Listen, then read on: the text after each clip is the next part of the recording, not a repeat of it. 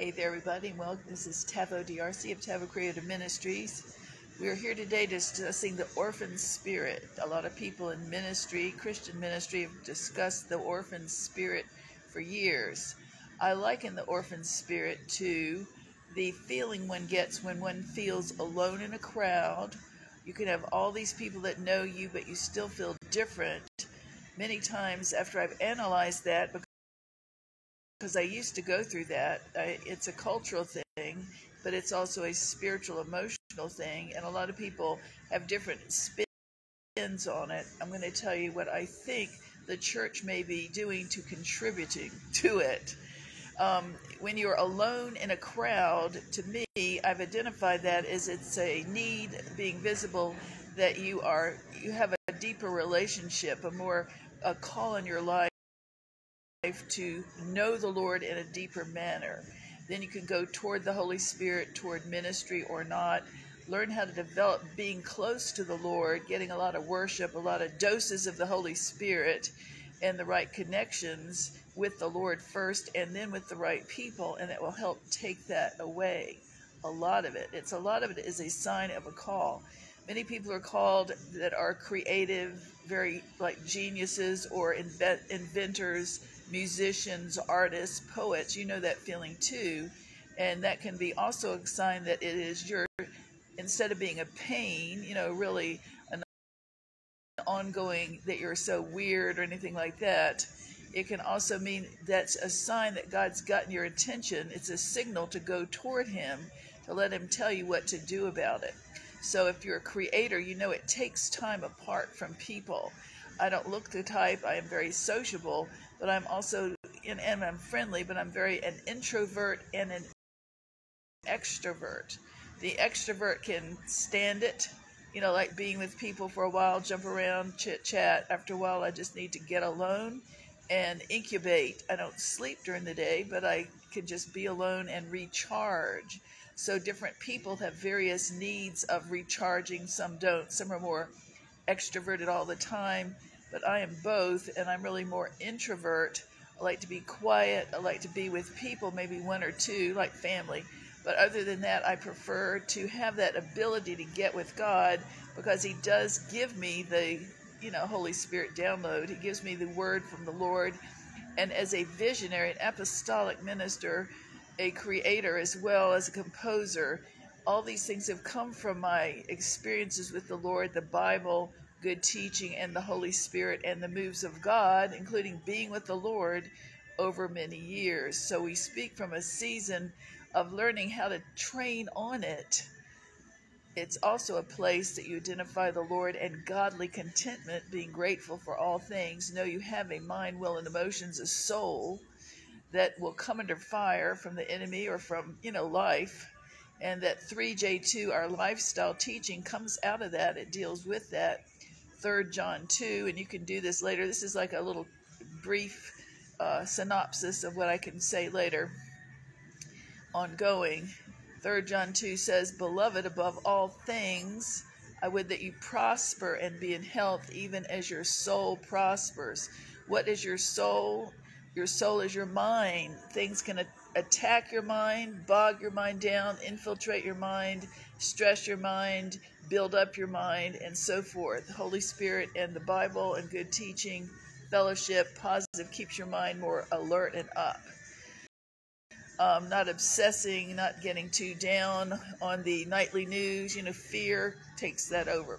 So the teaching on God says you're His beloved above all things, life stuff possessions, goings, income, outgo. He wants you to prosper and be in health, even as your soul prospers, your mind, your will, and your emotions. If you're down, you're negative, complaining, murmuring, unforgiving, all that ties in. So you don't go through hell when God's already given you a cure to get off that, not have to deal with it, but you got to have training and determination. So I think the gospel of peace knowing the gospel, the good news is a big factor because it says He, you know, the peace of God that will guard your hearts and mind in Christ Jesus, the peace of God that passes all understanding, rational wisdom, common sense, godly and earthly news, the peace of God, God's peace that passes above all things that guard your heart and mind in Christ Jesus. That's part of knowing these, you know, vocabulary that will prosper your soul and then it will affect your it says in 3 John 2, beloved of all all things, I want you to prosper. That means emotionally, financially, relationship wise, business, family, mind, will, and body. He wants you to prosper in the Lord above all things, even as your soul prospers. If your soul is not prospering, you're going to be negative, down, cutting yourself down, cutting other people down. It'll bog you down in a spiritual, emotional, and dry sense. So, this is just a kernel teaching of a kernel teaching. And beloved, above all things, that's to go for because it ties in with your own godly contentment, your own when you're by yourself peace things like being thankful in all things, not for all things, but in all things. Many good teachings that will build you so, yourself up in the holy faith are really part of this teaching about how to not have an orphan spirit by yourself. It it is just one little teeny bit. I mean, there's so many factors, but we're trying to let people not go into depression, not feel all like they're going to unalive themselves, like many do. You have to have some good teaching, and it has to be affirming, positive, healthy, and also supernatural to touch your spirit because we all get dry. You know, if you get dry, you get what they call now the popular term is you can get thirsty. You can get thirsty for the wrong thing, people, sex, you can get treat, addiction, drugs, all sorts of things, alcohol, uh, overwork, a slave and obsessed to different things. So you want to make sure our thirst, that kind of thirst, is not tortured, that we're not feeling stressed or unduly self obsessed or absorbed. We want to go toward the Lord. And that's just a tiny bit of what I could say. But I want to get to my question I have for the church. Does the church itself, does our kind of church that's been going on in the last many years, last several, maybe the last generation, with showbiz and TV affected, and all sorts of ideas, doctrines, good and bad, old and new, young and old. Is it affecting and creating, aggravating, or even starting to create more of that that um, that old type of thing that hurts people, the orphan spirit? So, as I said, the orphan spirit is that you can be alone in a crowd, but you still feel alone. You're alone and that can gnaw you. When you have geniuses you have you know a lot of geniuses fight that because they don't know how to diagnose and balance it down that need to be quiet in your cave alone which is not bad it's not evil unless you stay there and it gets dark in your cave dreary in your cave obsessed in your cave restless in your cave painful and you want to inflict yourself drug yourself, numb yourself because you're caved too long. So we can, I find that um, when you're with a prophetic, healthy prophetic movement, a lot of people go through that. And I used to laugh when I first discovered this because I thought you can be alone with a lot of people who are also alone, but you're all with the Lord and have a good time. So the Holy Spirit does make a lot of difference and being strong in the Lord, knowing how to do this but I do not usually feel the orphan spirit. I have passed through times like DFW where there was something uh, in the something wrong in the bathwaters of the doctrine of the day. There was no deep Holy Spirit. There was a lot of dysfunctional ministry and a lot of achievement, business, big boss, uh, typecasting, just a lot of things, anti female, which I'd never endured. So we just learned from that, and I realized, you know, that was such a huge area that the more it was more pronounced because I'd seen that, never so much, but it was such a big per capita, huge thing in the spiritual sense. So we want to make sure we're not mean Christians. We're not obsessed with us and our power, or we're not in, in wrong doctrine, cultures of wrong doctrine. So when you come away from that and you find people that are in more balanced, normal first church doctrine, that subsides greatly. Now, that didn't mean it doesn't happen. Also, if people are racist and you're a different race, that can make you feel that way. if you are in a, which I had never been around misogyny in Christian ministry on a huge, huge basis ever, wow, you can feel that because it comes from the men, Christian men, and the women who are trained under them to bark and do their orders. Fierce. Wow. Who'd have known that? But anyway, God allowed it. So we train on it. So the thought was, you know, we are all made with mind, will, and emotions, and some people are more vocal, some people are lively, some people are more sedentary, some people, you know, different ones. I'm a perceiver discerner, but I'm also a celebrator, as in multi ethnic, diverse, naturally fit in.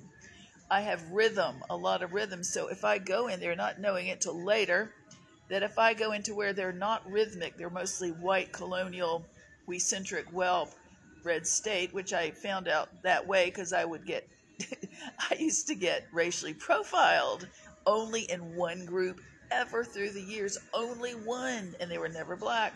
So at one point in the 90s, I started th- learning this. I went, wow, I get racially profiled. Never anywhere, never all those kind of white people, never those kind of black, ever any black people, never Hispanic, never Asian. It's one kind. They're all white. Let me, if I stir up something, make it manifest.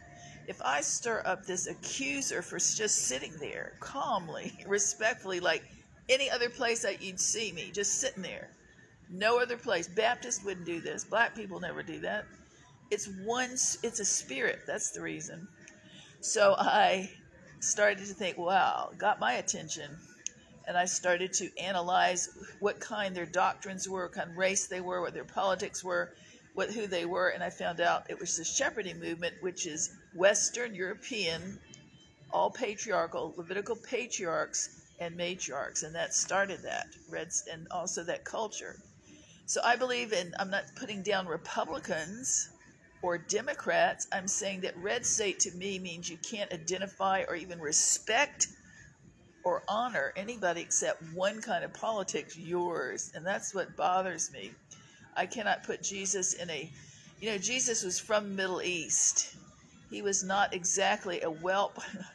He was not he respected females. He wasn't a misogynist. If you read jesus and paul when they had a female on the you know relating they were all respectful. They were not mean. So all this fruit does tie in with the discovery of the toxic 2 timothy 3 1 through 5 and or monetary achievement accusing you blaming you if you do not have money that you're not blessed by god also Paul in 1 Timothy 6 5, and that is why I train. Because the Bible says, three commands by Paul do not forsake fellowshipping with the saints, as some have. Hebrews ten twenty five. Yes, we're for that. That isn't legalism, but it means it's a great, healthy admonition and it's a command, but not a big boss, you better or else. It's a command that is wise and safe. But, however, there are two escape clauses because of the conditions of the human hearts. It's the humans, not God, not the fellowshipping model. It's the humans in the model of that fellowship, certain ones. So Paul gives two escape clauses. I call them friendly fire fellowships. He says, commanded mentoring from such turn away. Those are the ones that now have caught. Now I realize that's what I was warring against me personally in this um, warring against the whatever the call is on my life, the office apostle and a teacher, mentor of a first church type of thing, new church move, cross body unity. But you don't know it, you just get puzzle pieces through the years, and you have to fight the demonic attack, uh, whatever it is the false witness, the betrayal, all these things, jumping in public. You, f- you find things that are very toxic because they line up in hindsight after you've gone through it, God uses this as a dysfunctional fellowship. 2 Timothy 3 1 through 5, Paul says as a command if they're accusers, boasters, lovers of themselves, not servant leaders, untrustworthy, you can read the whole group. It is a huge, big list, toxic list. From such, turn away. Get out. Why? Because you will cease to have your soul prospered It will not prosper your mind, will, and emotions. It will affect and afflict you because it's demonic, dark, unloving, and it will be in your, it's the invisible realm of their bathwaters, false doctrine. No love, no fear of the Lord. It's just a huge deal. So these are huge teachings to teach now for a new move of God. The freedom. A lot of people already knew this, they didn't know what they were discovering. That's why a lot of people quit going to church. Loving people that's why I'm happier outside the systems, which are usually like that. Which I have removed myself from the charismatic and the psychic occult movement, which is in this same kind of crowd. I don't go near the, you know, I have to teach now because there's no Holy Spirit much that doesn't have psychic mining, mind probing, which I can now feel like a Hindu or something demonic, which I just now teach on. So we got to have Holy, we want Holy Spirit and we want God to be pleased. This is so wearying trying to go to a fellowship just to hear God and take off from your you know life at home or your life at work, your life in ministry, and you can't even enjoy it because this toxicity in the fruit of the fault finding friendly fire fellowship males and females. So we've turned away. We teach freedom in Christ, forgiving. Oh yeah, but this thing is huge. The other freedom, uh, Friendly Fire Fellowship, Paul mentors and says, from such turn away, as I said, was it says they're big talkers, but they say you're not blessed unless you have money. From such turn away. The, see, both of them have to do with accusation. When you look at Genesis, the first sin that comes down in the garden to, to disrupt God's plan is when Satan, the former worship leader in heaven, was angry with God because he got kicked out because he was going to mutiny against him he got put down on the earth and he was retaliating, trying to rob God's plan, the earth, all the happy prosperity relationships. So he came down, and the first thing that happened was Satan, the is the name is the accuser, accused God to Eve. Well, God didn't want you to eat that fruit. No, He didn't want you to be like Him. He was a liar and deceiver. Yet, let me add a little PS. Revelation 12, 7 through 11 says that when Jesus came and died and rose victoriously, he gave back the power, his power, over the accuser. They, that's us, the church, if we know about it, if we're going to do it, if we think we need it, they overcame him by the blood of the Lamb, the word of their testimony, and they loved not their life unto death. They overcame him. Who's him? The mean accuser, the liar, the deceiver, Satan, treacherous, backstabbing. That is why we don't want leadership to resemble that fruit, which they're doing. Too many, or a lot of them are doing it in the dysfunctional, toxic, from such turn away fellowships that are like and resemble 2 Timothy 3 1 through 5 with that being said, let's look at our. Uh, and I, I really have marveled this for many years. I've thought this over, and you know, one reason I'm this forceful because society we're about to go under in America. Frankly, it got worse and worse. I started studying at age 24, 45 years ago, 1976, right in the nation's centen- bicentennial, and it was back then. I guess Jesus people the start of all these movements, nothing had gotten hard, commercial. Uh, mavericks weren't pointed out in the crowd because there wasn't a big ego involved. It was still left over, I guess, Billy Graham and servant leadership back then.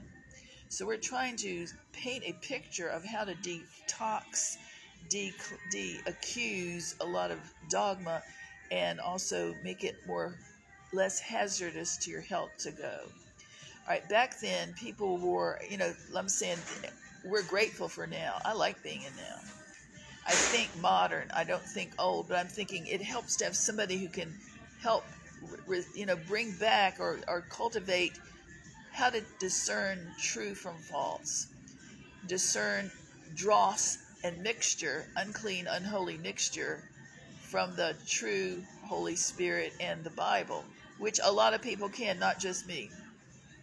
So along the way through the years, when it got so showbiz, when it started to get tough, starting in when I was in Dallas, really toward the when you know all these movements came in that were wonderful, and in the 90s we had all these outpourings and good music really good worship was starting big worship And then I don't know what happened from the late 90s on, but more and more tough, turf protecting, celebrity name calling like church hoppers. I was in I was always invited to pastors gatherings because I had my own ministry in Central Virginia.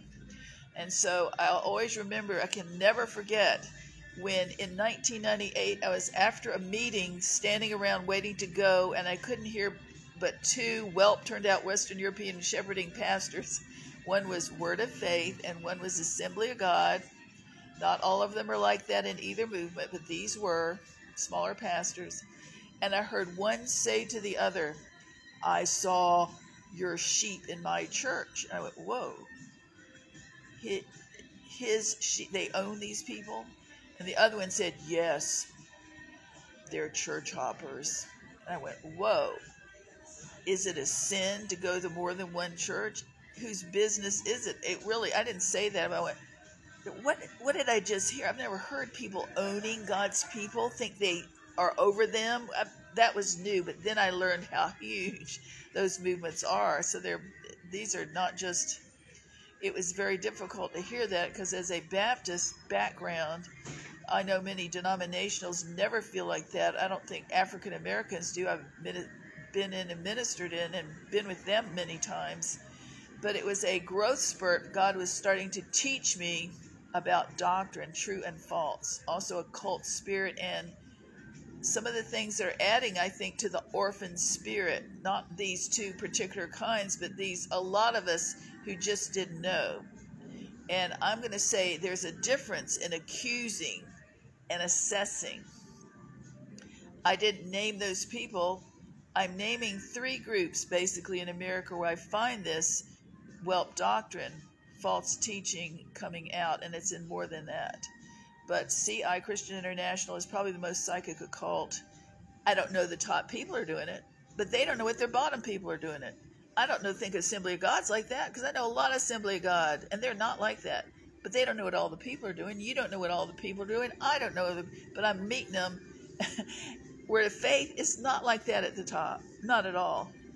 To my knowledge, I've been out there and seen it but the bottom ones mix around with each other, and there's a hubbub of TV, personality, false teaching, true teaching, good people, and fault finding. So if you get a spirit, you forgive them, but you got to train it. You want to deliver it. So there can be all colors that do that. All colors, all kinds, but I'm talking the ones that have been my discovery God said, if you see something that happens that hurts people, or my good witness making it safe for church, rather, three times or more, that is my sign unto you. I'm showing it to you. I see a lot of it, and I want you to teach on it. So, this is where we're trying to teach on it to discourage people from being that way. It affects just basic, everyday, common, ordinary people that are loving, that are not wary of this, that shouldn't have to be like that. So we're trying to stir it up. Now, when you look at the kinds of people that are in a culture of a ministry, a lot of people that will be under and signed on, ordained through, or say we belong to them do not have automatically the caliber of the top people. Because I've watched this, I thought, what is it I'm seeing? I don't see that that type of thing, witch watching and uh, good old boy stuff. I don't see that calling out church hoppers and spreading rumors they're in rebellion. Messiah. I don't see that in the top people.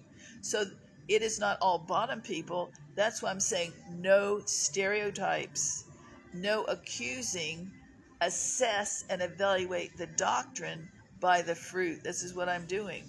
But because the hour is late and I am withstood at every turn from far away by this occult spirit, damnable spirit, I'm teaching on it and I'm standing up to it. My Bible says, Church of Thyatira, to the head top founder of the movement or the head apostle of the ministry, which I am. It said, or the, and I'm the pastor. All right. Why do you tolerate that Jezebel? In the old days, only men were pastors. And that was written, it was a female named Jezebel who they allowed to be on their staff.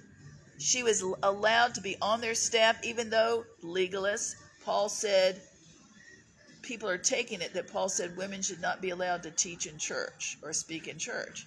Paul said, to the best of my ability to read the Bible, Paul said to the men, let your women stay quiet in church.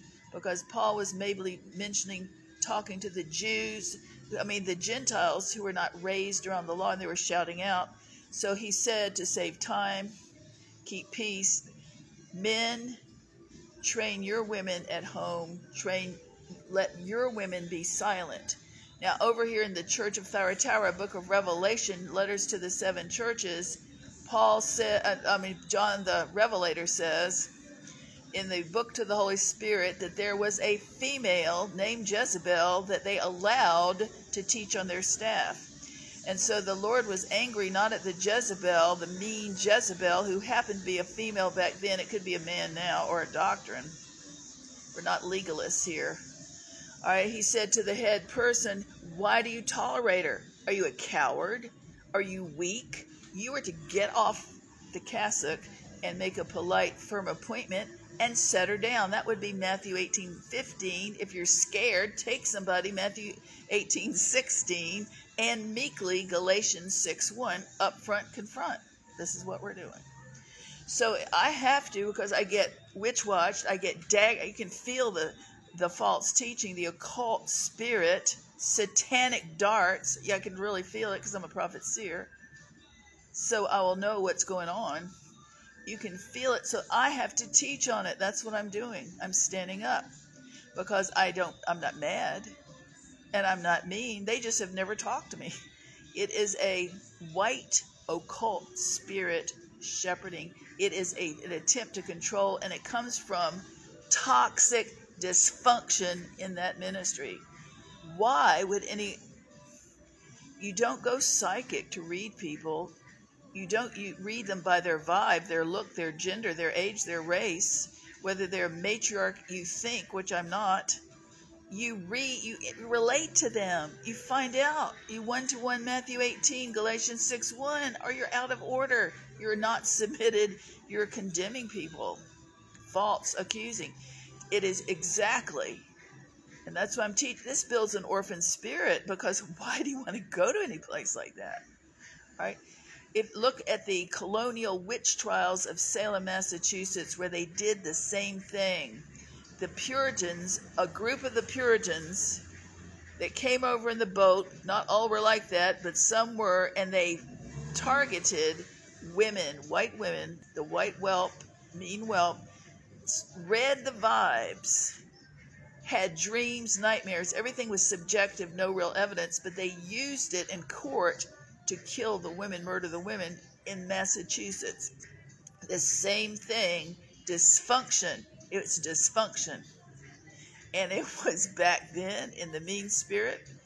The, from such, nobody taught like that, or they could have gotten out, I guess but it's the same thing. And so when you run into it from Florida to Texas to Virginia to North Carolina, wherever this doctrine is around the world, even South Africa, many places, not all are like that. Not all, you know, don't make a stereotype, but be watchful. Be more watchful. Because you can have people that are nicer at one, like a Richter scale. You know, an earthquake has this Number eight, you're wiped off the planet. The other one is like a trimmer, where you can have one to eight in all kinds of false teaching and all kinds of nice behavior, mean behavior, and occult, fault finding, veiled occult. And because I've been around and I am a happy person, and I'm very happy now that I'm not in that. I get, I'm very. It took me a long time because I didn't know about this. I wasn't raised around it. I didn't know that it was so uh, it would it would affect you because it's occult, it's demonic. It would affect you so that you weren't really your your normal self, your your cheerful self.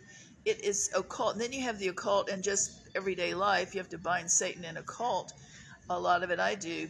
But I just never felt that. And then also this same type of toxic witch watching group, a lot of it is projecting accusation and a lot of it is projecting they're all wounded because they're all they've got some really their basic excuse oh everybody's wounded everybody's offended everybody you know it, it's like in denial that they're doing something. It's really it's poor me victim. So you just get out when you when you when you have to fight with it just for sitting there and visiting as a new person or a repeat attender all it is is the accuser of the brother and mother and sister and leader in it's just plain old accepted as part of their controlling ritual, their cult, or whatever this is. So, because I love Holy Spirit, I move in the gifts, and it's out there in that type of movement all over. Then I'm teaching on it because I've got a move that's coming out, and we got to train again. We're not against people, but we got to train it so we're not blocked and damaged by it. People are, you know, you've heard people through the years because people have soul wounds from this. People in these movements are so they're so divining and so occult, so far out. They will travel intentionally to spy on you. They will pray against me and you. I've had it happen. I can tell now when I'm at home or I'm just with God one day, and all of a sudden, because I know I'm online, I'll feel pinchers at my heart, my vein, you know, up here. I'll hear like pinchers I went, see, it doesn't bother me. I'm not a, doesn't bother me. I know my, the Lord. I think, oh no, one more white witch. Trying, what it really to me translates one more controlling personality over there, dysfunctional, praying against it. All I do is I bind Satan. I put it under the blood. Like I said, I bind you in Jesus' name, you controlling spirit. I send you back to them 20 fold, 8 fold, whatever it comes up, whatever fold, I send it back to them. And I say, I put the blood of Jesus over me, and I stand and it goes. That's all you do. You don't have to worry about it. So we're not easily fooled. We're not easily, we're not made afraid by any of this, but we want to make sure they're, I've been around, you know, by God's grace, I've been around a long time in ministry. I don't want people I don't want God's people to have to go through this anymore. And that means pastors, brand new believers, people that have a new that are in the move move of God after this one, if there is a new move of God after this. We want all kinds of people in all stages of levels of call and ministry to be safe from this voyeuristic, prying and troubling dysfunction, toxic ministry. It really is toxic. So the bottom line is from such turn away. Well, let's put it back this way. All right, let's look at our society, the society. What got me thinking of this lately was yesterday I was thinking, you know, I wonder if um, I wonder if the orphan spirit, which these same groups, this same type of group will always go about, you know, it's the orphan spirit. Listen, I can tell when I don't the only kind of feeling I feel the orphan spirit when I'm an orphan spirit now, because I'm pretty, you know, grown up in this, I think it's when they're all dysfunctional and they all have their pet people. They only like certain styles and races. They're all gentrified and intro, you know, into themselves, lovers of themselves, which is Second Timothy 3 1 through 5. Of course, you can tell there's an in crowd and an out crowd is that first church? Is that love? No.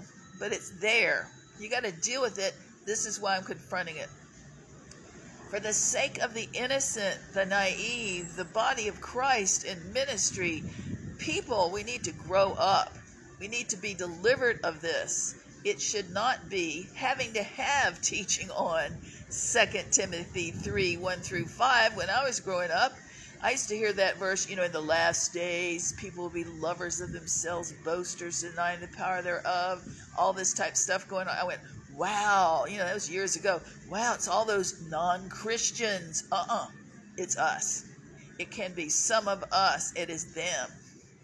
So I watch my, I would teach instead, instead of dysfunction and toxic mess messages, I would teach James 3:17 to train everybody to represent the wisdom from above that is mature, pure, peaceable, easily entreated, full of mercy and good fruit, without partiality, without hypocrisy. and we all do that, the orphan spirit will be minimized or else deleted completely. As we all can look back, the commercialism of society and then the commercialism of the churches, starting with the 80s when I started the public ministry. I had been in ministry, raised in ministry all my life, but I had my own call. It used to be the encouraging word Bible teaching, a word of the Lord for pastors, and prayer for pastors, all right, and leaders. All right, that was in the 80s when the Jim Bakker and Jim Swaggart scandals happened and I was there to see the fallout. I had been around ministry. It didn't, you know, human nature is human nature, but I saw people who were not caught, who were not, you know, very deep. They were younger. I mean, they weren't younger, but they were like, they would put their hope on these people and they got crushed, devastated.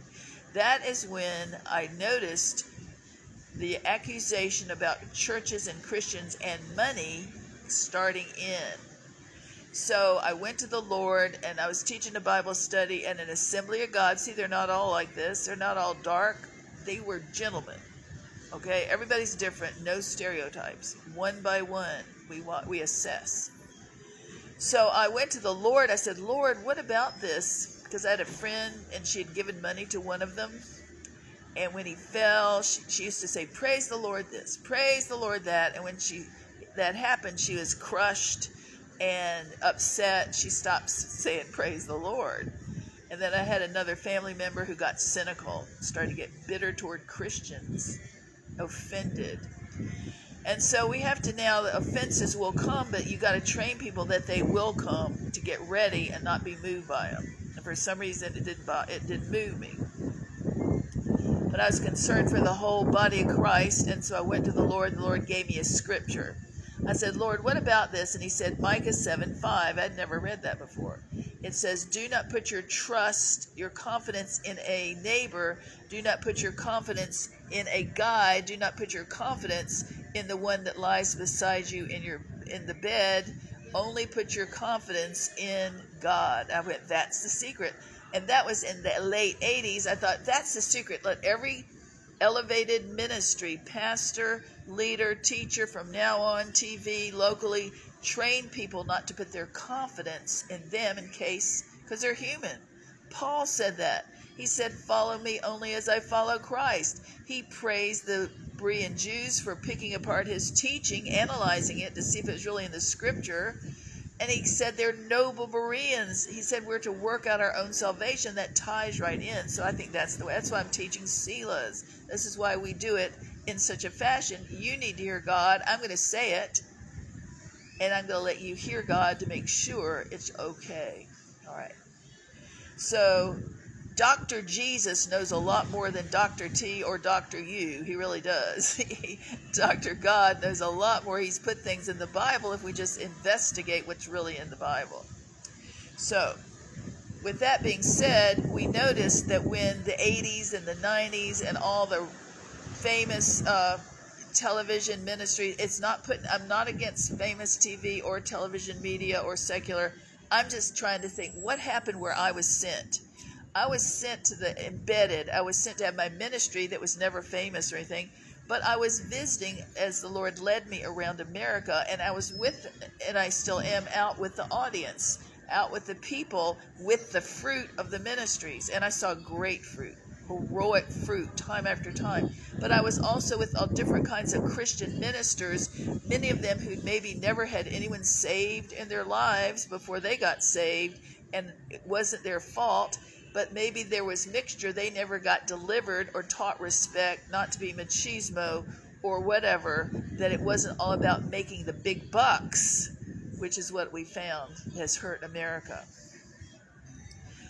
With the um, uh, with the acclaim of fame, famous making it big, with the coming of America enthroning maybe celebrity in Christian ministry, not teaching a balance, with the loss of discipling, but instead now fans but then we also see TV shows of the human nature, such as Lifestyles of the Rich and Famous, came on the scene in the mid 90s, 1996. I thought that affected a lot. I happened to, because my children were growing up, I was flicking TV to keep watch on what they're watching, you know, what is on MTV and VH1 back then. And we had the introduction of cribs, the hip hop, the rap, all the different art, you know, the big fancy houses. We also had the Sweet 16 MTV parties with the over the top $100,000 cars given to 16 year olds, all that. And I was concerned for our, you know, I was concerned for the young people. I was concerned for people about that because of, you know, human nature, envy, feeling bad but we can't do anything about all that, but we can look at the churches. All right, so with that, we have people, you know, we're not putting anybody down for having that show, but we're saying that as a teacher and trainer, we want to make sure it doesn't make people robbed of their quality of life by envy or feeling left out, not good enough. And people were starting to get more dysfunctional in this nation and the churches. People were, whatever happened, the world of flesh of the devil and mama, whatever. the world of flesh of the devil and mama and daddy or no daddy or no mama, whatever it was, is there with good, plenty of good. And all we want is a resurrection. So, with that fame and with that TV affected ministry, which is what I saw, comes more and more accusation in the fellowships false doctrine, pride, elite skill valued with no fear of the Lord, skill, perceptive, you know, our, our gift is more important. Started to get more turf protecting, started to get more, not community, but big I started. And then later it was just, like I said, no fear of the Lord. So when I saw this creeping in, the Lord had sent me also to Florida in the late 90s and I'd go there to Tampa and uh, Orlando many times in the Panhandle, but just Florida generally. It's a big spiritual climate. And I saw for the first time in 1998, 1996, my first uh, Christian celebrity. I was in Virginia, in Central Virginia, which was not celebrity; it was servant leadership, basically, and also country, rural, with more citified, you know, and urban and everything, small town area feel. So when I saw the Christian celebrity, I also heard, because I was out with the crowd, I heard more talk of witches. She's a witch, he's a witch, pastor's a witch, the witch handed me something, you know, like immaturity, juvenile uh, uh, immaturity. So when I hear that, well, when I, after some of my trips, I'd come home and think, I need to be cleansed. That had not taken on like it has now. It had not taken root, but it was down there. So I, I thought, now when I hear this talk, people mentioning it and putting the witches and demons seeing on the throne, you know, make it such a big deal, when I know balance, I looked and I thought, these are immature, juvenile, but, you know, they're getting teaching, and they're all white. These were all white. When I looked at that, I thought, well, um, and I, because I dealt with African Americans many years, as toward the last of my time in Virginia, three years, I'm mostly with black people black churches. So the issue was, I thought, what is this that this kind of group does it, sees devils all the time, looking for witches, and this group doesn't? And I thought, well, you know, people, the white people, that kind of crowd back then were more, I guess, they were more in a leisure sense. People had more leisure time. I think. I think in the white general, not all. Not saying it still goes, but I thought back then the African American people had come up through harder times in slavery, where they developed their spiritual power and might and gifts to discern cause of slavery, persecution, and abuse. So therefore, they had a firmer. You know, I really felt African Americans were going to be the savior of our nation if they don't get proud, if they don't get to be, you know, once you get to be, uh, once you're bullied, you can learn that behavior. You don't want to get to be a bully because you got power now. That was my concern. Not then, but now it is. Balance. Nobody should be mean.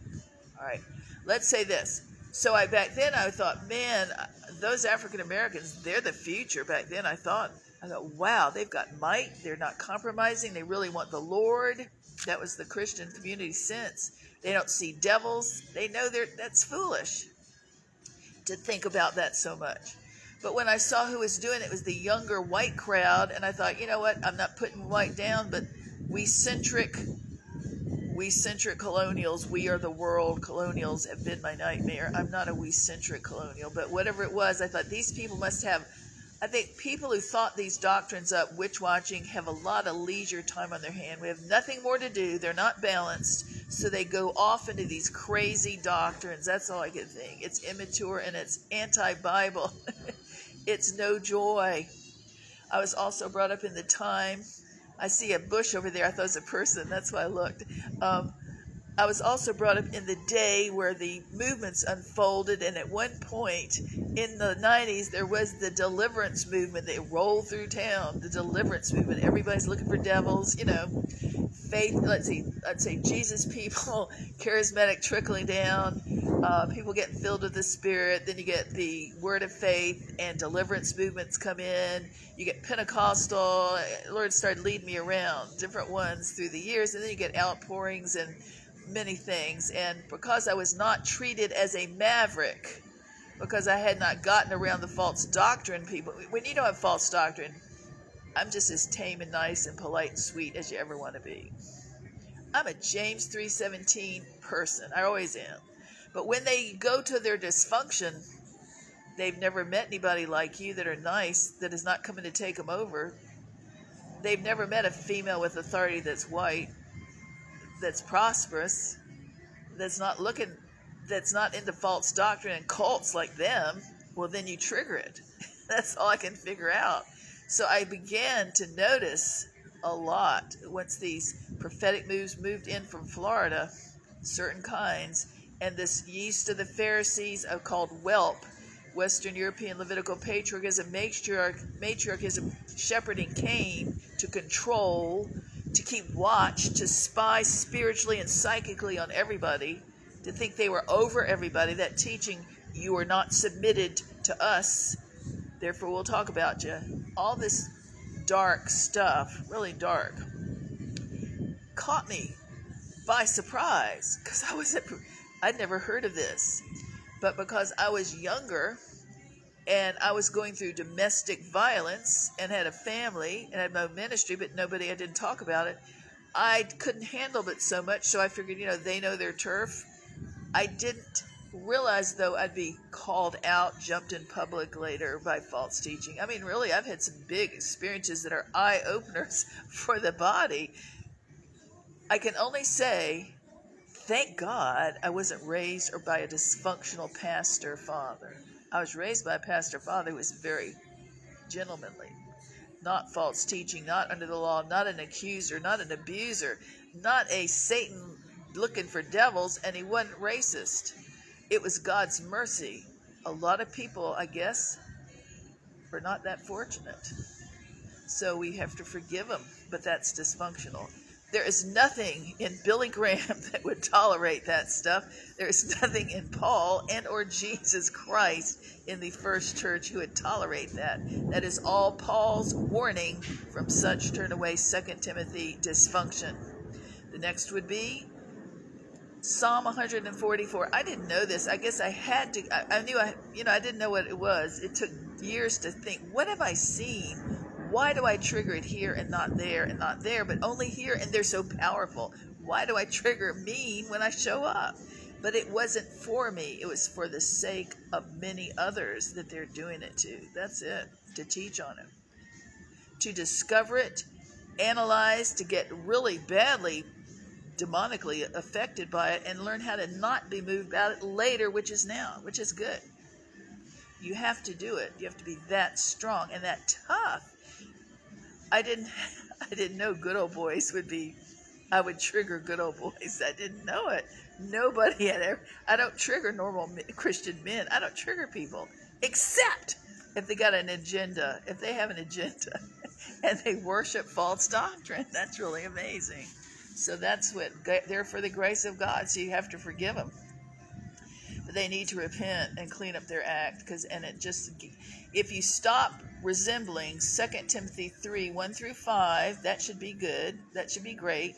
And also stop resembling 1 Timothy 6 5, both Paul, you'll be fine. We should all be fine. Much better for it. So, in looking at the nation going into decline, one ha- when I was after I relocated from Central Virginia, where nobody practically ever got a manicure or pedicure because it was colder, You go down to the deep south where the spa culture in deep Dallas for 15 years where it's the ray. And I, you nothing against spa culture, manis and pretties. Now I get them too. You know, when I can. But the idea is that it was a huge difference when I would go back then in 2005. I would go to the grocery store in my discovery period and I would notice, you know how they put these holistic magazines outside the door of most uh, on, on, racks, wire racks outside of the uh, grocery store entrance, and you'll see realtors, holistic type things, new age type things. Well, in Dallas back then, I would see plastic surgery, plastic surgeons, high and deep. It was like a cultural big shock. So I looked around and I take inventory. I'm not against plastic surgery. It has to be you and God, not my decision. I'm for being godly content. If God says so, then you do it. Not my business. But the point is, why is there? I'm not putting anybody down for having it. Not at all. Everybody's got a reason. But I'm saying America is going down. Why are people so afraid and insecure that it has gotten to be in, so big. It wasn't, and the churches were so plastic. That was my bottom line. I thought, is it because the church is so plastic and phony and not deep, not loving, not with the Holy Spirit to make them feel secure, accepted in the beloved, that we love you just as you are, that your security is coming from here, not out here or out here, you know? That we lost that, and I thought, to me, that was the real reason. It ended plastic surgery. It was the churches not doing their mission of not accepting or tra- teaching people how to be self accepting, self examining, whole in Christ. Then, if you need a little notch or nudge, go for it. Nothing wrong with the notch, you know, the tw- you know, whatever you're going to do, that's okay. If you're happy anyway, without it. Godly contentment. See, godly contentment. All these things are huge to security. This is why I don't have to, you know, I used to be a perfectionist. A lot of white people, I think black people now, everybody can be a perfectionist. Asians, Hispanics. But I used to, when I was in my college days and as a new mother at first, back in the day, I used to be a perfectionist. And I was thin then, but of course you don't think you're thin, and I wanted to be perfect. So I would beat myself up back then to lose weight, and the only time I could lose weight was if I hated myself enough to make me do it. God got a hold of me, he said, Taveau, and I'd also, if I made a mistake, it wasn't perfect, I could forgive anybody else their mistakes, anything. I can. But I couldn't forgive me for days. And the Lord got me and he said, Taveau, unless you forgive yourself like you would anybody else and forgive yourself and love yourself because like i love you then i can't use you and i, I adjusted. So then when i got in where that jesus he gave me a teaching for myself. Jesus is the source of my esteem not people not fun not my looks not my weight not my possessions not my houses not my lands Jesus is the, and he is. I didn't realize it. Jesus, whether I have a man beside me or not, family or not. No, Jesus is the source of my esteem, so it can be done. I will tell you, I'm a living proof of that. I will tell you my testimony. I have never had so much stuff taken out of my life or taken away from me. But you know what? It's not the source of my esteem, so it never bothered me. Jesus is the only one that I really care about. So, because I had a lot of love from my parents, I know what real love is, that helps too. My love tank was whole and not accused or abused. That happened later, but I knew the Lord, you know, I, I, everybody can have their issue, you forgive them. But with me, I'm the one that's going to stand before the Lord alone by myself, like you are. You got to get ready and do it right. So we're trying to train people how to have a wholeness without being phony, a wholeness without being legalistic. If the Lord says tweak it or do it or don't do it, go for it. But it in my business, that's the main one. Not my business. Dysfunction. Christian dysfunction minds people's business. Leaders have to know, like days of Elijah versus days of the National Enquirer. That is why I got out. One of the main reasons, one of the three reasons I got out of Charismatica, I do not want to be. If they have a bone, if they think I'm up to something, if they think I have carried on, if they think I've done this or that or haven't done it, or I'm not up to snuff, why haven't they loved me enough to call me up and make an appointment? In Matthew 18 15, meet Galatians. When nobody has, they don't love me. They don't love anybody.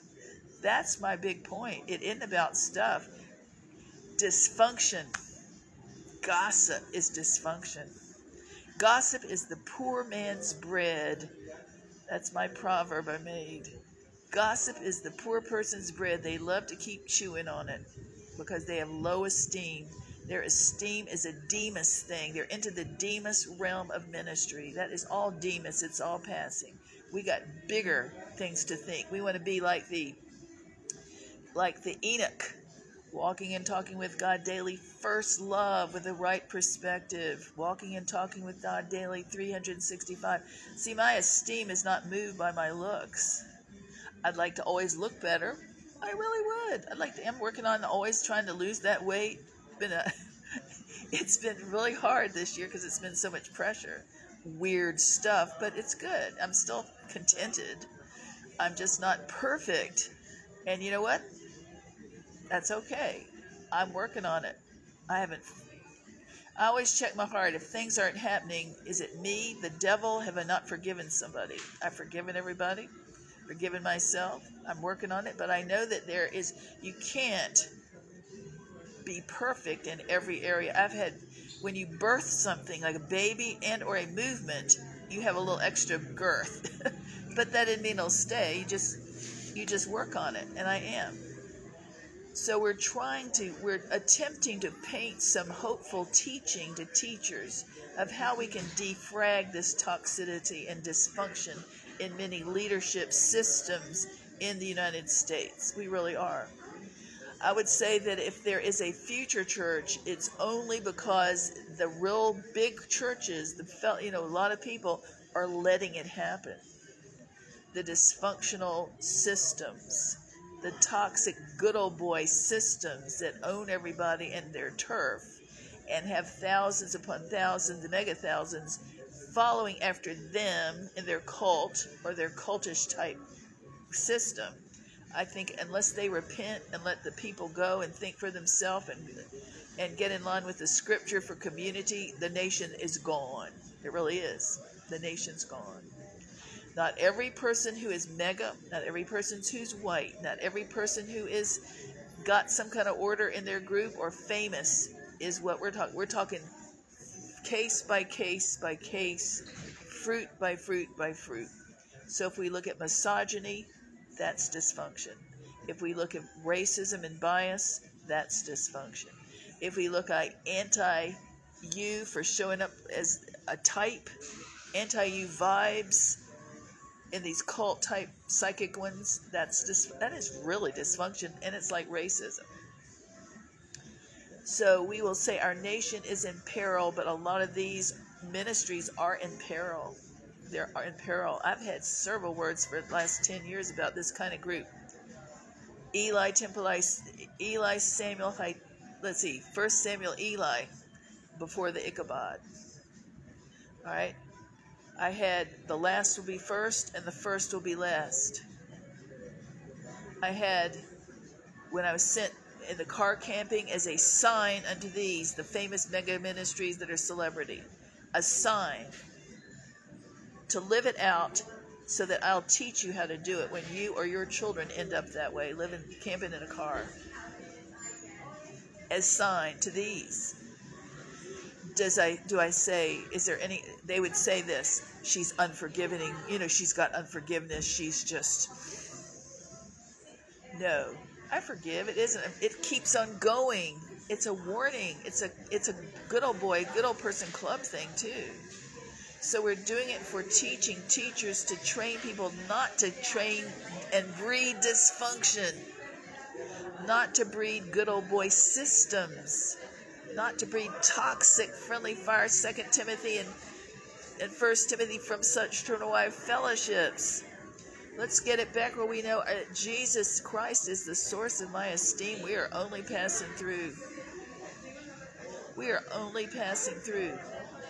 We teach forgiveness. We teach respect for all kinds of people, equal opportunity, real respect for the office of every human made in God's image, black, white, or brown, like them or not, your kind or not, your pet style, your pet seer style or not, other faiths, other nations or not.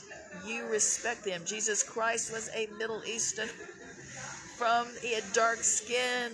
We got to get that out there. We got to get out there. It is bad. It has been so bad. Good people, a lot of good people, a lot of mean people, and dysfunction lowering the bar. And people are knowing that. This is why they don't want to go. That's why church America in America has declined. Friendly fire fellowships. They're dry, it isn't just from such turning away. That's the holy remnant obeying God. Paul said, "Don't go there if they're toxic." They're not, like me.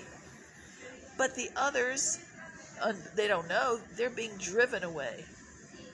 They're running away from all this. Big boss, minding your business, toxic, chaotic. And I think it's a doctrinal reform, a heart evaluation, a priority evaluation from the top, top, top to the bottom. I would think we need to say, I respect men and women. I've, I have a human's ministry. It is not a women's ministry, it is a human's ministry. I think human. I think men are equal with women. I don't think of them as objects, as possessions, as toys. I think of them as humans. I respect them because I came from that with family men. I think there should be chain of command and head of home and they should be head of command and leadership without being dogmatic or legalistic about it. But God is desperate. When I was in Dallas figuring out this role here, God had me open Rod Parsley's book, his Reformation Bible. And Rod Parsley looks like a whelp, but he's not. He's a gentleman. He is not afraid. He, a, he respects women and men equally. Rod Parsley. He has the power of God's might, not psychic or country. But anyway, so I read his Bible about Deborah, and he said about Office Deborah, which is, I'm a Deborah. She was married to Lapidoth, but she's the one that was in the ministry that went out and judged the people, men and women, under the palm tree for the nation of Israel. And he said, because there were not many women, females, mentioned in the Old Testament, Huldah and Deborah, but just very few. Uh, Parsley said in his Reformation Bible, he says, when God looks around the nation of his people and he can't find enough godly, mighty men, real men, he'll call up the women. And I went, okay, I'll take the assignment then, Lord. I get it now. I can handle that. But I'm thinking, where are the good men?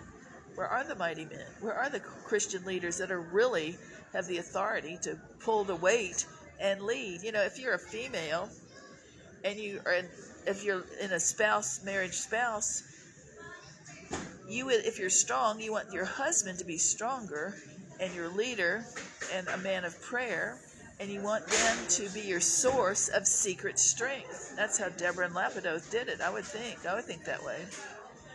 You don't want to be more mighty and you don't want to get where you have to do in two jobs. If the man is the head of the household let's say the father and the mother and they have children the mom has got to do certain things and probably be employed or not, and then the man, but you don't want the men to just put park their car, think I don't feel it's good enough for me, or to think the woman is, you know, got to do it all for him, and then the woman gets burned out or strong like this, too strong, you know. So you want to balance it so the men are strong too, the mighty men, but if they're legalistic and they're teeny in their own minds and legalistic, nitpicky, dainty, they aren't going to be like that. And we're this is the pitiful part of being so puritanical in the church. It's too puritanical. It's too saintly. It's too full. You know, we've read all the books now. We, we can quote all the books. They're all white, like I have. Like everybody's read our style of books, we only read books. You got to let people be free and untamed to do this move of God. You got to be bold and courageous, going outside of your doctrinal daintiness. You got to get some might and power in there somewhere. Now, bold and courageous, but not bossy and dominating. Bold and courageous without cynical and cutting everybody down because you're jealous. You have a lot of things to work on that are character issues, and that's where we're really meant. It's character. Dysfunction, toxic, is character. It's character issues. And knowing God, you know, God is supposed to be the source of your strength, the source of your might, the source of your joy, the source of your esteem, and He can be. But don't let a little weak willed woman, as they all want to project onto all of us women, ladies, don't let a little weak willed woman have to tell you. You got to figure this out for yourself, big guy. Why not? So we're submitting this all as a Selah to the body of Christ, not people pleasing, but respectful, very respectful. And so we are um, we are on the call for this new move of God, which is is unfolding, but we have a lot of mysteries. We don't exactly know what's going to happen next, and yet I can be godly content and hang loose. All I know is I don't want to be around dysfunction. Paid my dues. I don't want to be around dysfunction. I want to go where they really know the Lord. They carry the cross. They're not perfect, but they've got their hope and joy in the Lord, not themselves. When you look at the teaching in the Bible, it says, "I've come to not. I've come not to bring." He's like Jesus Christ was known. Some speaker way back when said, Jesus Christ came to comfort the afflicted and to afflict the comfortable. That's what I'm doing. I want to comfort the afflicted because there are a lot of afflicted. And I want to afflict the comfortable. All the gentrified. We've got it made. Just so we got ours. Doesn't matter if anybody else. Just so we guard our turf. That's what we got. So I'm reproving I'm correcting gently and respectfully. I'm not mad. And we're doing this for reform. Reform. Okay? Both Martin Luther's, Germany and America, reform. They weren't viewed as acceptable. They rankled a lot of folk in the establishment and the systems of the day, but they were still sent. And it made people uncomfortable. But that didn't mean they were I don't think either one were evil. Martin Luther King, he never used violence, he never bullied anybody, he never shouted them down. He wasn't a big shot in his own eyes. Same with Martin Luther. He stirred up the system over there and surely he was they were offended by him and called him all sorts of names, but he wasn't moved. That's right. You know, when I look at another one, a female, I'm looking at Rosa Parks. Rosa Parks just got tired. She was fed up. You know, you can be like Jesus. You can forgive them and forgive them and forgive them and forgive them. Then one day you realize, unless somebody starts this ball rolling and stands up and says, We're not taking it anymore, then it's going to cause a ramification and it could change the whole thing. That's what we're wanting right now. Stand up, speak out, resist, but respect. God bless you. This is Taveau D'Arcy signing off for now. If you would like to pray for me, pray for my protection, my safety, uh, my being led, the right people, and then also for because it's a move of God is unfunded, how to say it how to start to put it where we will start to have the right opportunities to have income or you know resources open doors whatever it is. It's got to be god that does this because we've been very careful about money. We were really careful and i've sacrificed on purpose lived at the lowest to test drive god really to learn about it and to also say god everybody's equal with or without income funds I've learned I've learned so much. I've been liberated by it. Uh, we're for the people, not for the systems. We're for the people, not to build a name for myself. This is everybody's move of God. But there's a point where God says you just don't know enough people uh, that are prayer people. And I don't have enough prayer people. And I need people who are have this same kind of uh, knowing that this is right to teach on, that this is right to support, that this is right to really go. I really believe there is a fellowship coming. Maybe it's online or not, but I usually deal with a lot of African Americans, and I don't have that many in my network right now. But whatever color you are, it doesn't matter to me. We just want God to do what He wants. And this is to teach, not to have a system, not to have dysfunction, but have the body of Christ in a community, the beautiful bride of Christ. Not the pride of Christ, but the bride of Christ. Like Ephesians 4, transformed so it makes a difference to society which is similar to the Philadelphian Love Walk Church of Brotherly Love mentioned in the letter of, Re- of Revelation, which is when we all get to heaven, it is symbolic and preparing us for the marriage supper of the Lamb. So we're going to have Demas is going to end. The Demas time temporal things are going to end. We're going to head for the marriage supper of the Lamb. We have to realize that, train on it, and get ministry thinking like that. Thinking reality, eternal reality.